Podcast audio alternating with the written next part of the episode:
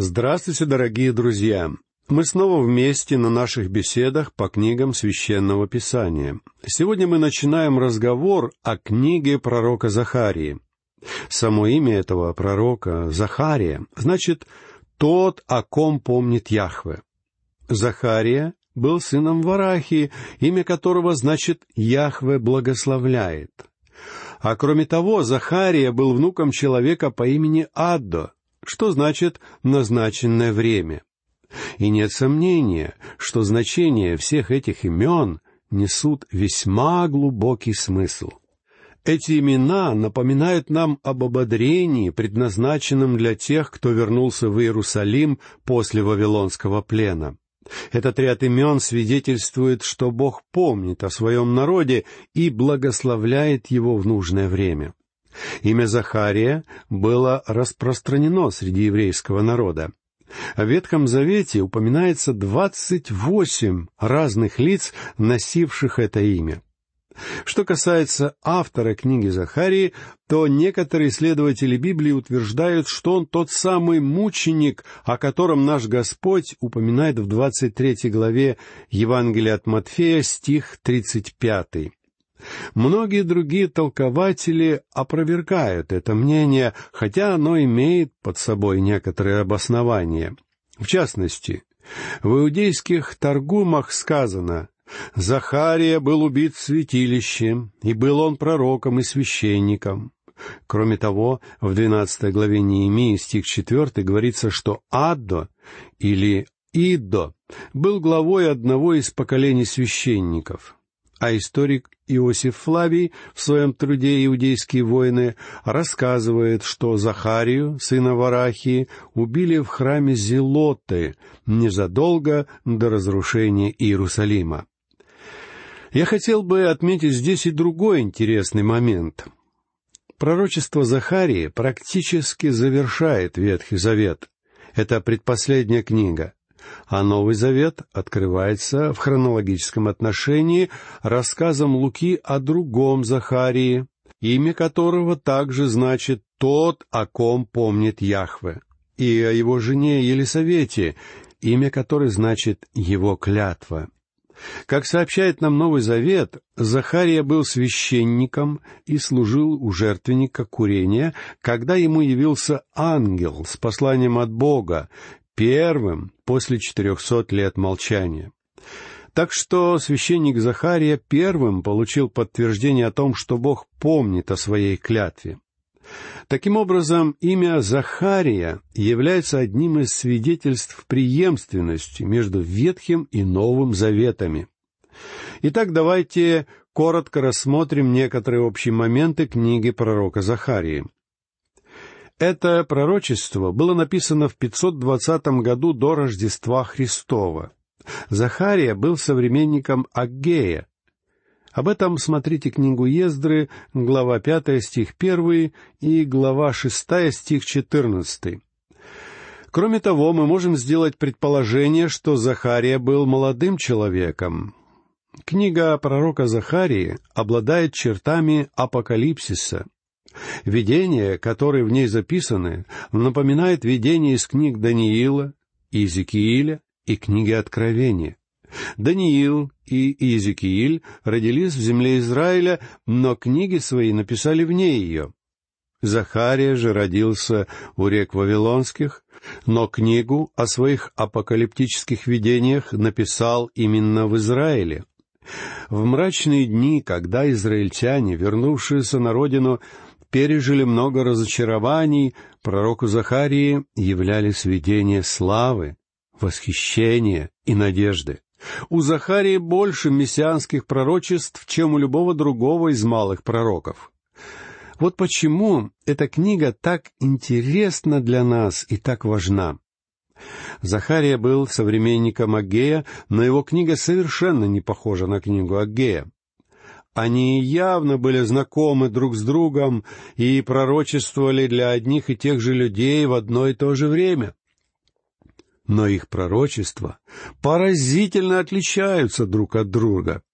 Пророчества Аггея и Захарии в буквальном смысле слова разделены веками, несмотря на то, что оба этих пророков обращались к одним и тем же людям, жившим в одно и то же время. Аггей писал о строительстве храма. Он был очень практичным человеком. Захария же был мечтателем. У него было по 10 видений за ночь. Вы можете себе представить? Это был мечтатель. А вот Аггей был практиком. Но они оба говорили от имени Бога с одними и теми же людьми в одно и то же время и об одной и той же проблеме. И они оба обращаются сегодня к нам, но по-разному. Мы должны понимать, что и сегодня нам нужны эти два типа людей. Они взаимно дополняют друг друга. Нам нужны практичные, прагматичные люди наряду с мечтателями, потому что в видениях таится определенная опасность. Мечтатели очень часто бывают непрактичны. С другой стороны, практичные люди часто бывают лишены возможности разглядеть то, что ожидает людей в будущем.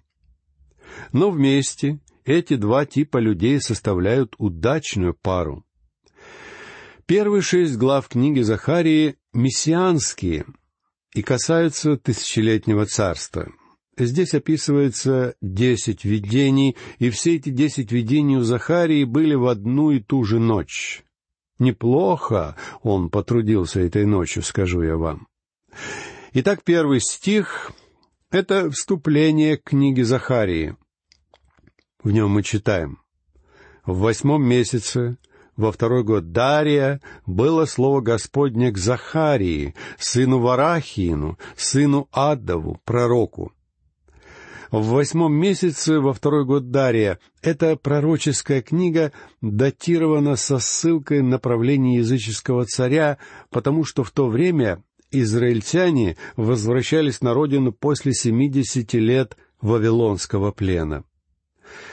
Ни в Израиле, ни в Иудее больше не было своих царей. Потомки царя Давида больше не сидели на престоле. Иудеи находились под властью язычников. 2 год Дария — это тот самый год, в который пророчествовал Аггей. Они пророчествовали для одних и тех же людей в один и тот же период времени. Аггей начал пророчествовать в 6 месяц года, а Захария — 2 месяца спустя. В 520 году до Рождества Христова Аггей пророчествовал в сентябре, октябре и декабре, но не в ноябре. А вот пророку Захарии было дано пророчествовать в ноябре, в этот пропущенный Аггеем месяц. В 1 стихе сказано: «Было слово Господне к Захарии». Это то же самое выражение, которое использует Аггей. Иначе говоря, послание Захарии исходит от Бога, и оно так же авторитетно, как и послание Аггея. Фраза «было слово Господне» встречается в книге 14 раз. А поскольку в книге Захарии 14 глав, значит, в среднем эта фраза употребляется по разу в каждой главе. Как видите, пророчество Захарии представляет собой еще одну книгу, в которой уделяется большое внимание Слову Божьему. 2 стих начинается с вести предостережения, которую Господь послал Захарии. Захария, как и Аггей, доносил до людей Слово Божье. Он призывал людей, вернувшихся в Израиль, не следовать по стопам своих отцов, живших до Вавилонского плена. Послушайте 2 стих. «Прогневался Господь на отцов ваших великим гневом». Захария утверждает здесь, что народ Израиля попал в плен, потому что прогневался Господь на отцов великим гневом. Они согрешили против Бога, и потому Захария предостерегает народ от такой же ошибки, от того же промаха. Читаем далее, послушайте 3 стих. «И ты скажи им, так говорит Господь Саваоф, обратитесь ко мне, говорит Господь Саваоф, и я обращусь к вам, говорит Господь Саваоф. Так говорит Господь Саваоф». Этот титул Бога превратился для нас в какое-то избитое клише, и в результате получается, что титулы Бога почти не имеют для нас значения, хотя мы их активно используем. Что же в действительности значат слова «Господь Саваоф»? Эти слова употребляются в книге Захарии 52 раза, что свидетельствует о важности данного титула. Еврейское слово «цава», использованное в данном сочетании, значит «войско», а «цаваот» — это множественное число от слова «войско», то есть оно обозначает силу, власть, а иногда даже воинство, армию солдат. И в данном случае имеется в виду бесчисленные воинства, которыми Бог может командовать на благо своего народа. Такое определение дал доктор Фоссет, и я не мог бы придумать лучшего. В Новом Завете сказано, что Бог богат милостью, и что Он действует со всякою силою. Так в чем же вы нуждаетесь сегодня, друг мой? В милосердии Бога? Да, милосердие у Него в избытке. Он богат милосердием, и Он может поделиться с вами. Мы все нуждаемся в милости Божьей. Однако наш Бог — это еще и Господь Саваоф, то есть Господь воинств, Господь сил. Этот титул трижды повторяется в 3 стихе Захарии, и мы снова встретим его в 4 и 6 стихах. «Обратитесь ко мне, — говорит Господь Саваоф, — и я обращусь к вам». Вы видите теперь, что Бог предлагает израильтянам милость. Послушайте 4 стих. «Не будьте такими, как отцы ваши, которым взывали прежде бывшие пророки, говоря, так, — говорит Господь Саваоф, — обратитесь от злых путей ваших и от злых дел ваших. Но они не слушались и не внимали мне, — говорит Господь». Друзья мои, это очень практичное предупреждение. Захария говорит здесь: «Ваши отцы не обращали внимания на пророков, которых я посылал к вам. Я послал Осию, я послал Иоиля, я послал Амоса, я послал к вам Исаию и Иеремию. Я послал всех этих пророков, но ваши отцы не слушали их и не обратили на них внимания. Вот почему они попали в плен». А далее в 5 стихе Бог задает вопрос: «Отцы ваши, где они? Да и пророки, будут ли они вечно жить?» Голоса этих пророков больше не звучат. Иеремия, Исаия, Осия, Иоиль и Амос. Никого из них больше нет, они мертвы. Их голоса больше не звучат. А отцы ваши, где они? Они умерли в Вавилонском плену и похоронены в Вавилоне. Это было неправильное, нечистое место погребения для израильтян, которые, конечно же, хотели быть похороненными в своей собственной земле. Даже старик Иаков в Египте заставил Иосифа дать клятву, что тот его там не похоронит. Иаков сказал: «Я хочу, чтобы мое тело привезли на родину и похоронили с моими отцами». Там он и был похоронен, в Хевроне. Патриархи и все благочестивые израильтяне должны были ждать воскресения из мертвых в своей земле. Если вы бывали в Иерусалиме, вы должны были бы знать, что перед восточными воротами по всей долине Кедрон и по склону Елеонской горы расположены могилы израильтян. Арабы разрушили многие из них, но они вновь были восстановлены Израилем.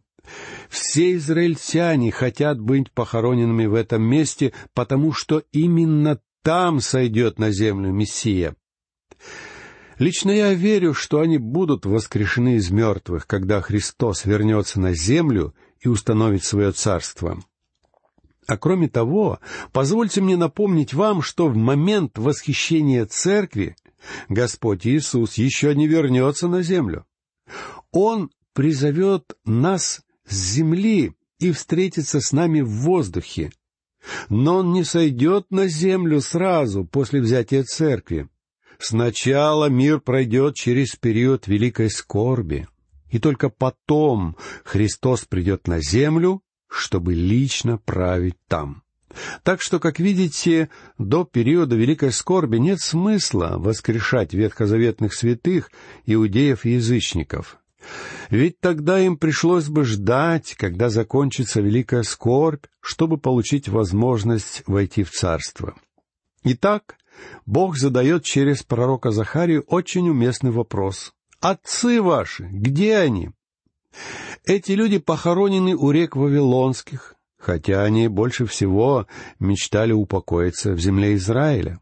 Читаем далее, послушайте 6 стих. «Но слова мои и определения мои, которые заповедал я рабам моим пророкам, разве не постигли отцов ваших? И они обращались и говорили, как определил Господь Саваоф поступить с нами по нашим путям и по нашим делам, так и поступил с нами.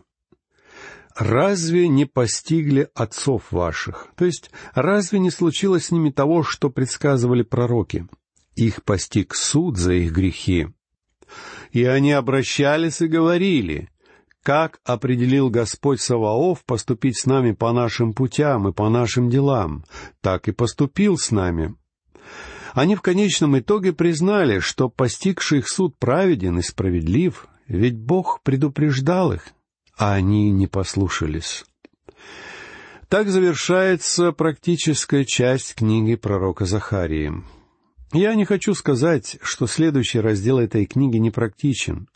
Просто в нем описываются уже видения Захарии, а не какие-то обстоятельства из жизни израильтян того времени. Большинство исследователей и комментаторов склоняются к выводу, что в книге Захарии описано 8 видений. Однако мы разделим это повествование на 10 частей, поскольку такое деление, как мне кажется, лучше передает суть пророческих видений Захарии. Первое видение о лошадях и всадниках под миртовыми деревьями. Послушайте 7 стих. «В 24-й день 11-го месяца, это месяц Шиват, во 2-й год Дария, было слово Господне к Захарии, сыну Варахиину, сыну Аддову, пророку». Еврейский год начинался не с января, и 11-м месяцем был наш февраль, то есть речь идет о 24 февраля 520 года до Рождества Христова. Мы увидим через несколько мгновений, почему эта дата так важна. Давайте посмотрим, в каком контексте послано это видение. «За 5 месяцев до того Господь явился Аггею и дал ему послание к вернувшимся из плена, в котором повелел восстанавливать храм. И работы по восстановлению начались». За 2 месяца до этого видения Захарии пророк Аггей доставил очень резкое послание, предназначенное для священников, потому что они были нечисты, но ожидали, что Бог благословит их. Но у Аггея было что сказать и народу, ведь люди медлили со строительством, они колебались. Чтобы подбодрить их, Аггей рассказал, что в будущем языческие царства мира будут сокрушены, так как Бог собирается учредить на земле свое царство.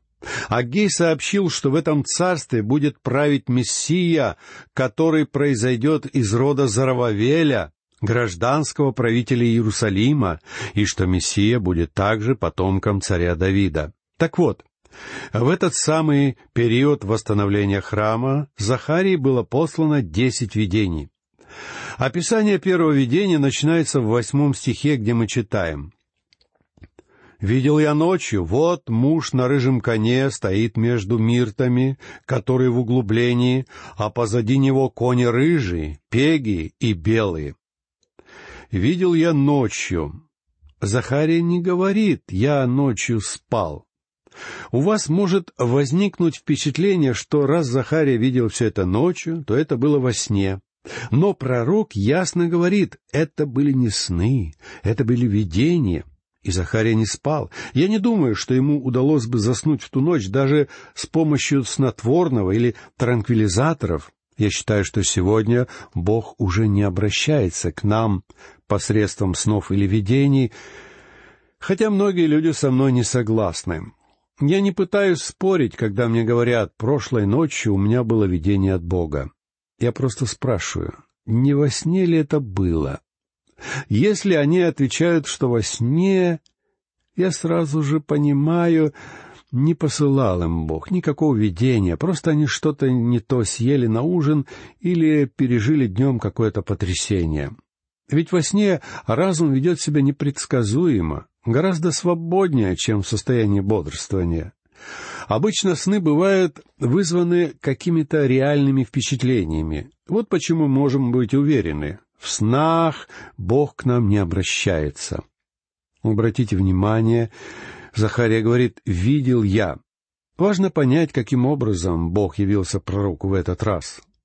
Слово «вот», которым Захария начинает рассказ о своем видении, добавляет живости его повествованию.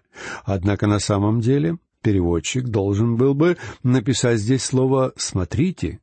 Вот это призыв взглянуть. То есть Захария восклицает: «Смотрите, всадник на рыжем коне».